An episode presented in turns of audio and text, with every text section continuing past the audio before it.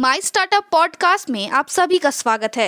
मैं हूँ आपकी होस्ट तुशाली। कोरोना वायरस अभी खत्म नहीं हुआ है, समझदारी अभी भी चाहिए। समय पे हाथ धोए, मास्क पहने, बिना कारण घर से ना निकले और दो गज दूरी का पालन करें। याद रखें, ये घबराने का नहीं, लड़ने का समय है। हम सबको मिल के इस वायरस से जीतना है। आज के प्रमुख समाचार। एमएसएमई खुदरा एनपीए बढ़ सकता है क्योंकि राहत के उपाय बंद हो गए हैं।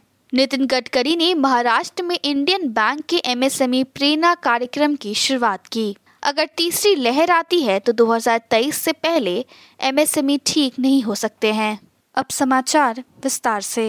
भारतीय रिजर्व बैंक ने गुरुवार को आगाह किया है कि बैंकों को गैर निष्पादित ऋणों में वृद्धि की संभावना का सामना करना पड़ रहा है, विशेष रूप से उनके छोटे और मध्यम उद्यमों, एसएमईज और खुदरा पोर्टफोलियो में विशेष रूप से नियामक राहत खाव में कमी है। छोटे और मध्यम उद्यमों को बेहतर बनाने और उनके सशक्त बनाने के प्रयास में इंडियन बैंक ने महाराष्ट्र में एमएसएमई प्रेरणा नाम से अपने बिजनेस मेंटरिंग प्रोग्राम शुरू किया है। ये प्रोग्राम एमएसएमई उद्यमों के लिए एक बिजनेस मेंटरिंग प्लान है। लगातार दो कोविड उन्नीस महामारी की लहरों ने सभी क्षेत्रों को तबाह कर दिया है, लेकिन इसका सबसे ज्यादा खामियाजा सूक्ष्म, लघु और मध्यम उद्यमों एमएसएमईज को उठाना पड़ रहा है।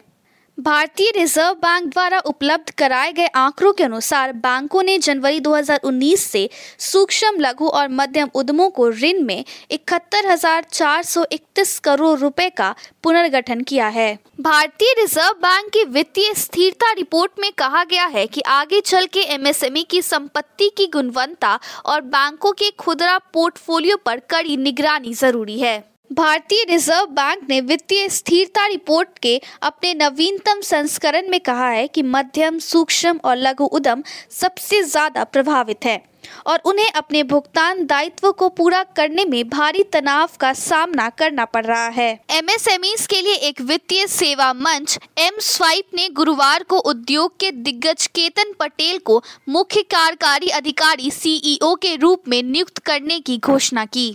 रिजर्व बैंक ने गुरुवार को कहा है कि पोस्ट और प्री शिपमेंट एक्सपोर्ट क्रेडिट के लिए ब्याज सब्सिडी प्रदान करने वाली योजना को सितंबर तक तीन महीने के लिए बढ़ा दिया गया है, एक ऐसा कदम जो निर्यातकों को राहत देगा। रूरल टेक स्टार्टअप हेसा ने गुरुवार को कहा है कि उसने वेंचर कैटालिस्ट्स के नेतृत्व में अपनी सीड फंडिंग राउंड के हिस्से के रूप में दो मिलियन डॉलर जुटाए हैं। Startup accelerator fund no unicorn ने भी राउंड में एक हिस्से के रूप में भाग लिया। एडटेक शिक्षा प्रौद्योगिकी स्टार्टअप ने कोविड उन्नीस महामारी के प्रकोप के बाद ऑनलाइन और डिस्टेंस लर्निंग में तेजी से वृद्धि के साथ निवेशकों का ध्यान खींचा है। आज के लिए इतना ही। हमारे टीवी चैनल पे चार सौ से अधिक स्टार्टअप्स और एमएसएमई शो है, जाँच करिए। माई स्टार्टअप टीवी अब गूगल प्लेटफॉर्म पे भी उपलब्ध है, तो आपको हर कदम पे स्टार्टअप्स और एमएसएमई से जुड़े नवीनतम समाचार प्राप्त होंगे। आप हमारे टीवी चैनल को सब्सक्राइब करके भी हमारा समर्थन कर सकते हैं और घंटी के आइकॉन को दबाना ना भूलें। आप हमें को फेसबुक, ट्विटर, इंस्टाग्राम, लिंक्डइन पर भी फॉलो कर सकते हैं या हमारी website W W W dot my startup T V dot in पे जा सकते हैं। देखने के लिए धन्यवाद।